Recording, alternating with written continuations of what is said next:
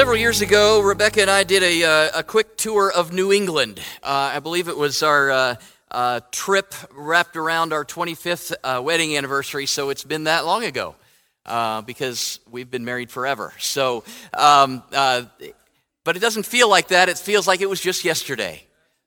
I don't know if I pulled that off or not, but we'll see. Um, no, we, we, we went to New England. We had an amazing trip, uh, visited several states we'd never been to before. We spent about half of our time in Maine. Uh, we hiked trails, we climbed mountains, we saw wildlife. Uh, we stayed in Bar Harbor for a little while. Uh, we ate some lobster. Uh, we did all the things, all the New England things, right? Uh, one of our destinations was Millinocket, Maine, just outside of Baxter State Park. We went there because we'd heard about uh, the great hiking and the pristine beauty of the park, and specifically, there's a mountain there. Maybe you've heard of it, Mount Katahdin. Uh, it's the highest peak in the state of Maine, uh, over 5,000 feet above sea level, and uh, the, that mountain marks the uh, the northern end of the Appalachian Trail. So if you're starting in the north, that's your starting point. If you're finishing, then uh, you keep that mountain in view and know that once you get there, you've you're you're done. So it's it's that that northern part that end of the Appalachian Trail. Uh, it usually draws serious, experienced hikers from across the country. Um, we are not serious or all that experienced, but we went anyway because we wanted to be a part of that. Our plan was to hike a three mile trail to Chimney Pond, which is at the base of, uh, of the mountain the primary reason that we chose that trail is when we looked at the map and all the things in the park and all the stuff around the, the, the mountain, um, all of these trails were marked strenuous. And this one was marked moderate. And we thought, let's go for moderate. And so that's what we did. The Chimney Pond Trail was a moderate trail, but uh, it still had uh, a change in elevation of over 1,500 feet from start to finish. We knew it wouldn't be easy, uh, but we'd heard it would be worth it, so we jumped in and, and we drove through um, a, a, light off and on uh, rain in the early morning hours of the day uh, to, to get to the, uh, the, the, the trailhead. It was chilly and drippy and foggy, but we were up for the adventure, and so we parked and we grabbed our gear and we checked in at the ranger station because this is one of those places where they want you to sign a book when you head off on the trail because if you don't come back and sign out, they're going to send the choppers in to try to find you because this is, you know, we, we had hiked about a mile. I don't have a picture of this, but we, we hiked about a mile uh, about an hour. Well, probably wasn't a, mile anyway. And and we fi- then we came to the and we were in the middle of nowhere. We finally came to this sign that said, "You are now entering the uh, Maine wilderness." I think is where. I mean, this was this was a this was a deal.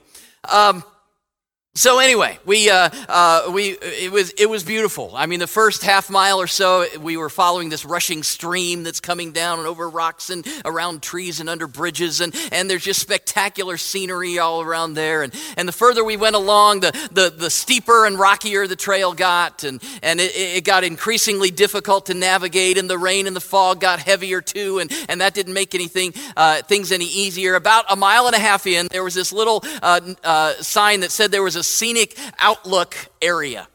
And uh, so we were kind of enclosed in all the trees and things, but this kind of took us uh, off the, uh, the, the main trail, just a, a, a little jaunt, and then uh, was, was to open up.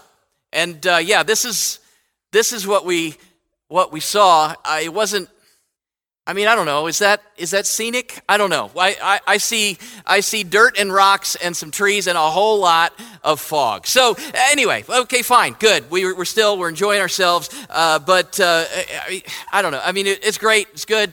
Fog just doesn't make for the greatest pictures in the world. So, anyway, we, we continued on, but the conditions uh, weren't all that great, and our abilities uh, were, I don't know, we, were, it, it, we could tell, it was becoming obvious that we weren't going to make it all the way to Chimney Pond and back without them having to call the chopper. So, uh, anyway, we, uh, we decided we were probably going to have to stop, and we came upon this, this uh, spot where there were uh, two other basin ponds that. Um, uh, that, that, uh, that, that, came across. We thought, well, that's probably a good place, good place to stick around. So we, we uh, veered from, from the path a little bit, came up, short trail, took us to the water's edge, and this is what we could see. Go ahead.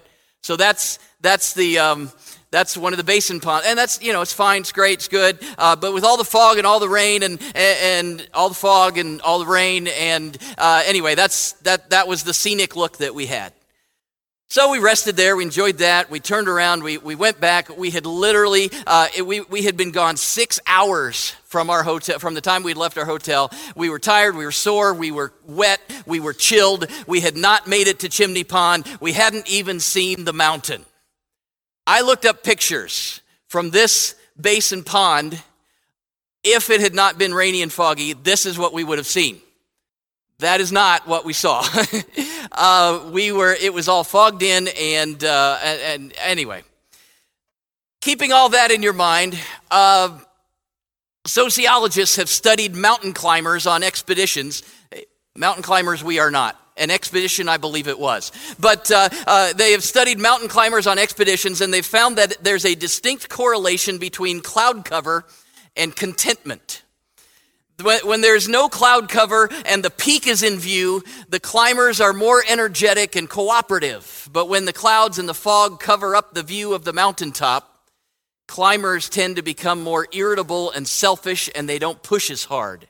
I don't know, were we irritable? I, I think we, we did all right, but we did have to turn around. Uh, I mean, maybe if this had been our view, as we were uh, hiking up that, uh, that trail, we may have been inspired to push through and, and do that whole trail. I don't know. I, I think Jesus knew this truth uh, as he was teaching his disciples uh, this, this prayer to pray, uh, that, that, that, we have this tendency of, uh, I don't know, I, I, guess, I guess I'd summarize it this way we need to look up. We need to be inspired. We need to look up.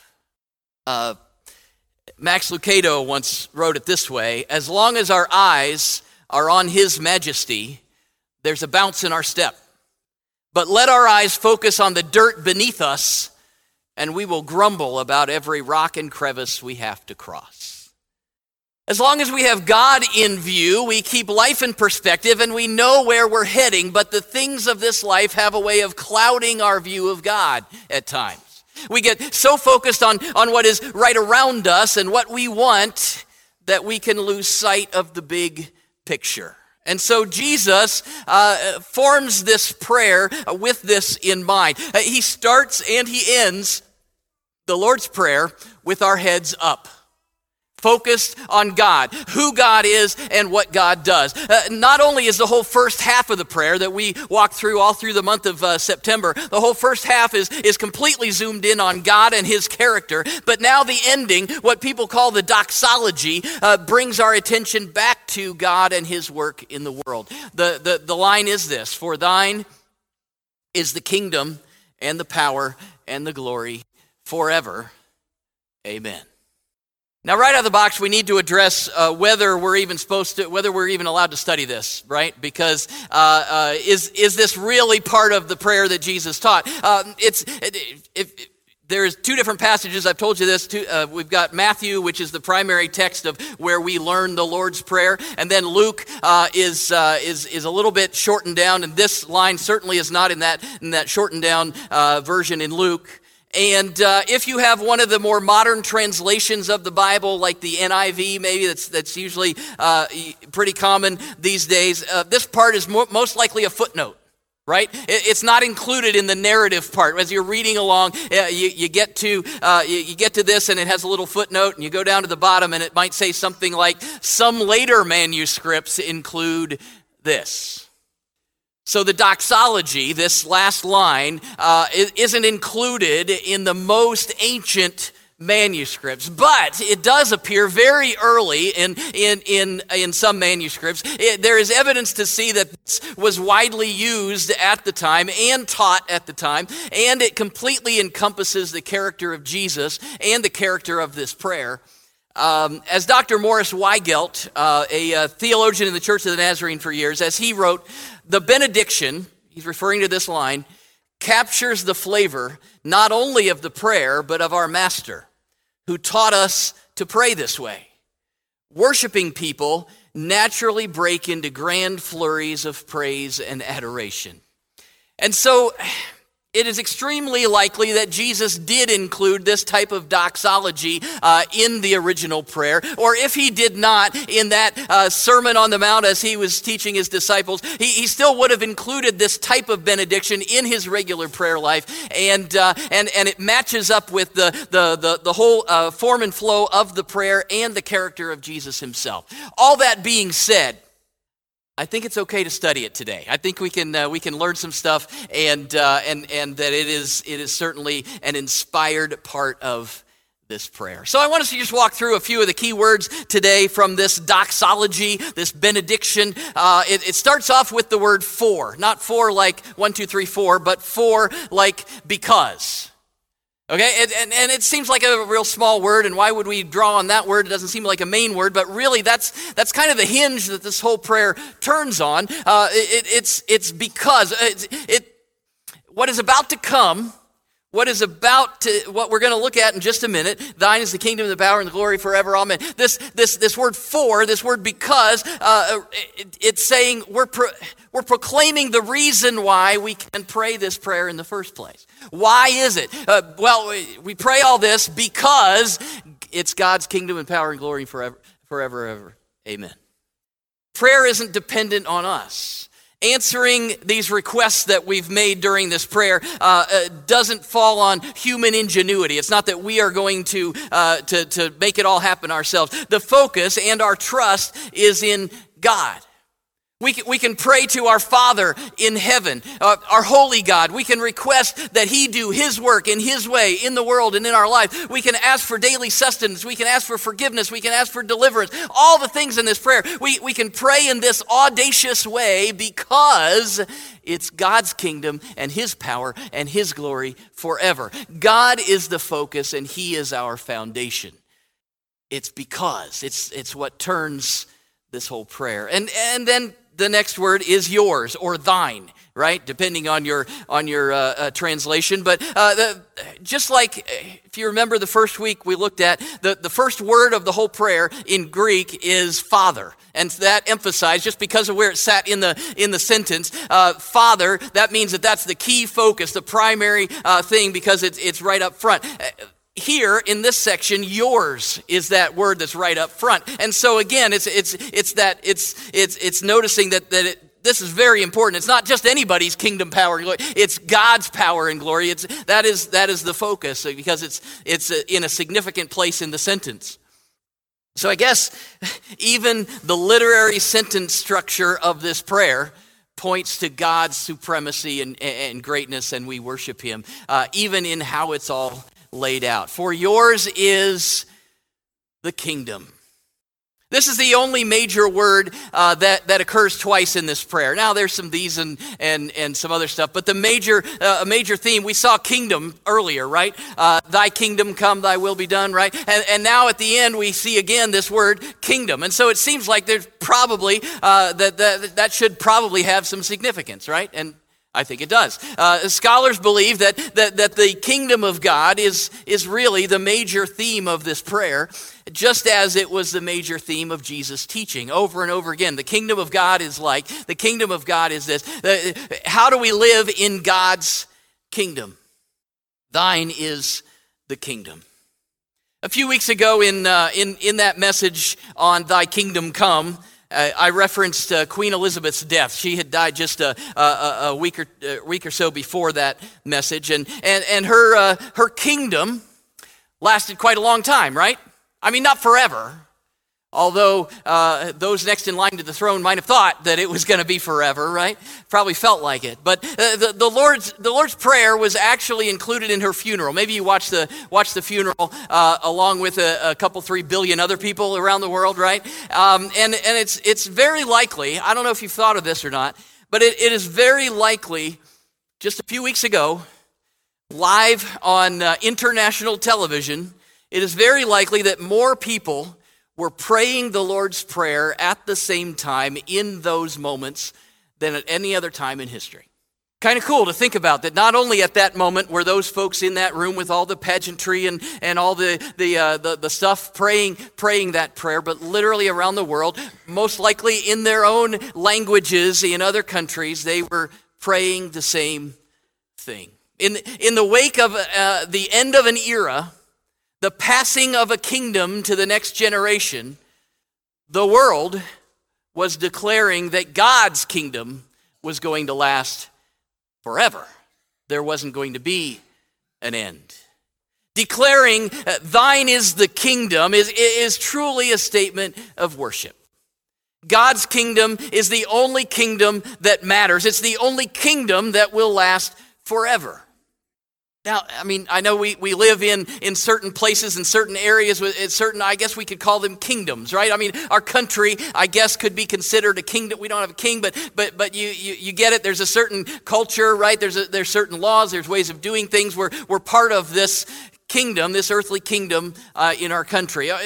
We could even think about our, uh, our, our, state. You know, we, Ohio does things maybe a little differently than some other states. And so there's, there's certain ways that we fit into uh, that kingdom of, or maybe your community. Maybe you live in, in one of the cities uh, close by here, or you live in the township. I mean, there's certain things that are, that are unique uh, to citizens of those places. And so we could say that, that that's the kingdom that we live in. I, we could even say that your, your family is, uh, is a kingdom. There's a certain culture there, there's a certain way of doing things. You do things uh, your way, and it might be a little different than, than others. You know, maybe you, there, are, there are the uh, inside jokes for, of families. Maybe there's family stories, there's history together. Uh, you have your favorite meals, you, you, uh, uh, you do things a certain way.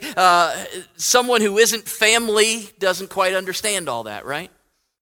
Just ask the new wife or husband trying to relate to their in-laws. They, there's a, there's a, a, learning process there to kind of step into that, that, uh, that, that process that I, I, we could call it uh, the, that, that kingdom. We're, we're, we're, we're stepping into that way of life. And, and you appreciate the, the kingdom best when you're, when you're in it and you're a part of it and it's a part of you. I, I, I read a... Uh, uh, a metaphor that German theologian Helmut Thielicke used in his sermon on this part of the Lord's Prayer about uh, stained glass windows. It reminded me of when Rebecca and I were in, uh, uh, in, in Belgium last winter uh, uh, with, with Ryan and Sophie Nikolai, and, and we were privileged to tour several cathedrals, and there's one of them uh, up there, the outside and the inside. It's in Dinant in southern Belgium, and it's at the base of that cliff, and there's a big, yeah, fortress thing up top, and then they've got this big, big uh, uh, church down there, a cathedral, and, and, and uh, the stained glass window you see here, uh, it was huge. You don't really get a, a, picture of exactly how big it was there, but uh, uh, it was actually used. You see the different sections there. Di- each one tells a different story in the, the, the, the, history of Christianity, and they would actually use this window to, to instruct people in, in the faith. Children and, and those coming to faith in, in, in, in Christianity, they would, they would learn all about what uh, what God did here, and and uh, and and you know, there's there's different ones based on the different stories of the Bible, and and, and so uh, the the day that we visited, you can see the sun was shining brightly, and and that, that was great, and it made made everything stunning on the inside. But you see on the outside, I mean, that stained glass, you can barely even tell there's any stained glass anywhere, right? But on the inside, it's it's beautiful, and and this was just one of many places where where that uh, stained glass was was shining brightly. So, uh, uh, Helmut Thielicke, there's a word, there's a name for you, look him up, but uh, uh, a German theologian, and, and he likened uh, the, the kingdom of God to stained glass windows in a cathedral.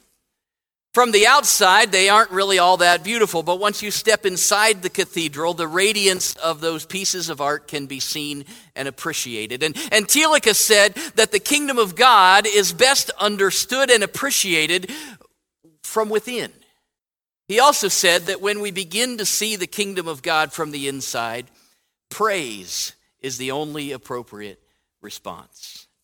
Here's one line from that sermon The kingdom of God is the place where the eternal liturgy is sung, the place of unceasing pray, ceasing praise to God.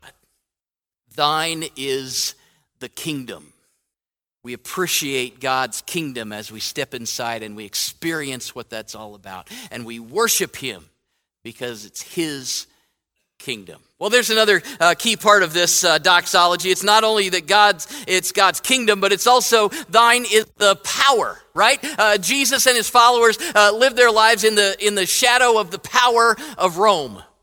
The, the, the, signs of Roman rule and authority were prevalent in their daily lives. They could not escape the fact that they were, they were uh, uh, under the power of Rome. Rome ruled with, with the strength of the military and the strength of the government, and it was oppressive. And so there were people who followed Jesus uh, who, who were uh, expecting him to bring his kingdom in as a kingdom of, uh, of, uh, of power that was greater than Rome, and Jesus was going to wipe out their oppressors and, and he was going to take over. But Jesus' power, Jesus' leadership was, was different. The tyrannical rule of Rome was replaced by servant leadership. The, the terror inflicted through violence was replaced by love. Mark 10 45, uh, Jesus says of himself, For the Son of Man came not to be served, but to serve, and to give his life as a ransom for many. At the center of Jesus' power is a cross.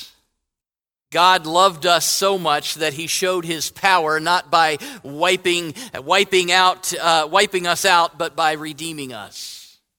The cross and the resurrection demonstrate God's power over sin and death. Colossians uh, chapter 1 beautifully portrays Jesus' position of power uh, and authority. At beginning in verse 16, it says, For in him, in Jesus, uh, all things were created, things in heaven and on earth, visible and invisible, whether thrones or powers or rulers or authorities, all things have been created through him and for him. He is before all things, and in him all things hold together. He is the head of the body, the church. He is the beginning and the firstborn from among the dead, so that in everything he might have the supremacy. It's His power. When we conclude this prayer with this doxology, we are acknowledging God's supremacy and power and authority. It is a power of service, a power of love, a power of grace, a power that restores and redeems. Thine is the power and the glory. This is one of those words that, we, uh, you know, uh, oh yeah, I kind of know what glory means, right? We, we, we pretty much know what it means, but it may be hard to define. If I said, okay, well, define it for me, you might have a little bit of trouble. I mean, glory has an element of honor to it, right? If we, if we do something to gain glory, we're looking to, uh, uh, to be honored for something or we, uh, we, we, we think we're honoring someone, we're, we're giving them glory. Glory can also refer to the beauty of something. Oh, that sunset was glorious. Oh, did you see the sunrise? Oh, it's just glorious, right? So there's beauty involved in, in glory. Glory also seems to mean that it's something shiny right? Uh, brightness is involved in, in glory. The angels appeared to the shepherds at, uh, at Christmas time, right? And the, it says, and the glory of the Lord shone around them. So there's this shininess involved. So uh, in, the, in the Old Testament, the word for glory in Hebrew meant heaviness or weight. It was used to emphasize importance. This, this, uh, this person with, with glory uh, is, uh, is important, uh, great. Uh, uh, is a person of honor. There's a splendor involved here, especially the greatness of God, right? And, and specifically, glory has referred to God's presence somewhere.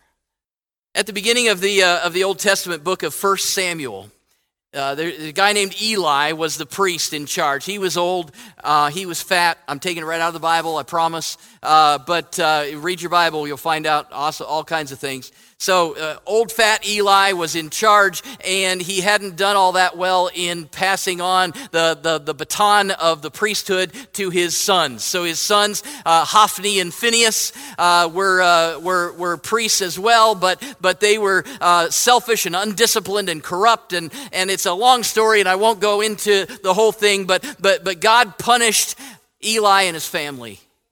And on this certain day, uh, God uh, punished Hophni and Phinehas for their, for their sins, uh, and, uh, and he held Eli responsible too because he hadn't brought them up to fear God. And so Eli's sons died in battle on this day. It's the same uh, battle where the Ark of the Covenant, representing the presence of God, the Ark of the Covenant was captured by the enemies of Israel. And when Eli heard all that news, he fell over, and because he was fat, he died. I don't know everything that that means, it's just that's what happened. So all of this was a big deal. And, and, we see that by the reaction of one of the boys, Phinehas, one of his, one of his, uh, his wife, uh, Phinehas's wife, who, who also died that day. It was not a good, not a good day. She was pregnant when she heard that her husband, her brother in law, and her father in law had all died and that the Ark of the Covenant had been captured. She went into premature labor and, and she delivered a baby. And in her distress, shortly before she died in childbirth, she named the baby Ichabod. And I think that's a great thing to bring up on the Sunday before Halloween, right? It's just a weird name to us, Ichabod. Uh, it's probably, a, a, you know, it's uh, Legend of Sleepy Hollow, right? Ichabod Crane and, and uh, uh, that, that whole story. But maybe you know, maybe you don't. But the term Ichabod, the name Ichabod literally means the glory of God has departed. That kid was already starting off behind the eight ball. Both of his parents died. And his name is The Glory of God Has Departed. Not the, uh, the best start into, into to kindergarten, probably, right? God withdrew his glory. God withdrew his presence from the Hebrew people because of their sin. Ichabod. when we're praying the Lord's Prayer, and we end it with this with this doxology uh, yours is the glory we are expressing our deep desire to not be ichabod right? Our deep desire for God's glory to never depart. We want to, to pray that His glory would remain and would thrive in our lives and in this world. The, the biggest thing that makes God's glory depart is when we try to take that glory for ourselves. The Lord's Prayer reminds us that it's not our glory to have. Yours is the glory. God is the supreme authority. For thine is the kingdom and the power and the glory. And then Jesus puts a big exclamation point on it and says, Forever! Forever! None of us knows what forever looks like because we've never been there yet.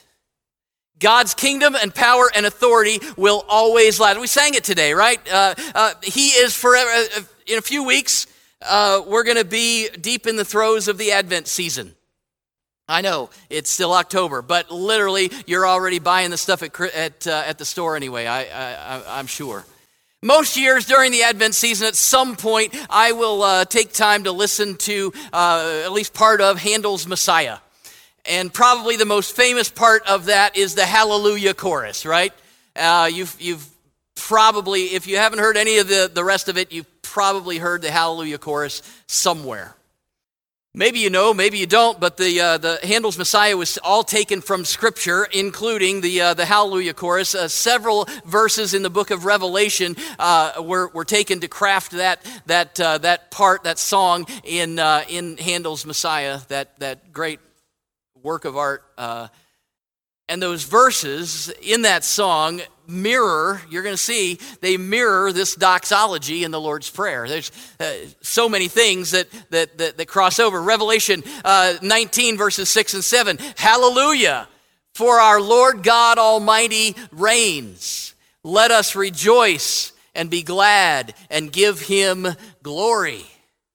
Chapter 11, verse 15 The kingdom of the world has become the kingdom of our Lord and of his Messiah, and he will reign forever and ever. Uh, verse 19, chapter 19, verse 16 On his robe and on his thigh he has written the name King of kings and Lord of lords forever and ever. Hallelujah. Hallelujah. I thought you'd stand up. I mean, that's what they always do. I guess when somebody sings it well, uh, people stand up. So I, I, I understand. I'll give you that. More than, more than anything, the doxology, this last line of the Lord's Prayer, acknowledges God at the place of supreme authority in the universe forever.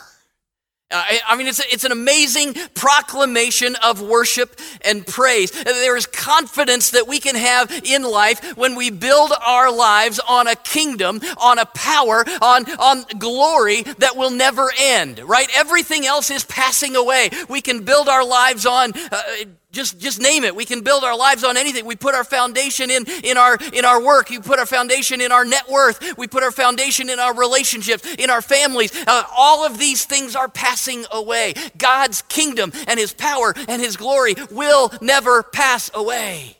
Ever. Forever and ever. I guess another song comes to mind. On Christ the solid rock I stand, all other ground is sinking sand, right? Yours is the kingdom and the power and the glory forever.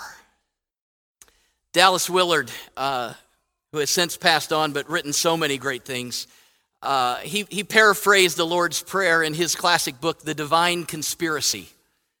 And, and maybe that paraphrase will help us, uh, or maybe it would just be a great way to kind of wrap up this whole study that we've been in the last couple of months. Um, this is how Dallas Willard paraphrases this prayer Dear Father, always near us, may your name be treasured and loved. May your rule be completed in us. May your will be done here on earth in just the way it is done in heaven. Give us today the things we need today, and forgive us our sins and impositions on you as we are forgiving all who in any way offend us. Please don't put us through trials, but deliver us from everything bad because you are the one in charge and you have all the power, and the glory too is all yours forever, which is just the way we want it. Willard goes on to write these words just the way we want it is not a bad paraphrase for amen. What is needed at the end of this great prayer is a ringing affirmation of the goodness of God and God's world. If your nerves can take it, you might occasionally try, whoopee! I imagine God Himself will not mind. Let's pray together. Our Father, which art in heaven, hallowed be thy name. Thy kingdom come, thy will be done in earth as it is in heaven. Give us this day our daily bread and forgive us our debts as we forgive our debtors. And lead us not into temptation, but deliver us from evil. For thine is the kingdom, and the power, and the glory forever. Whoopee!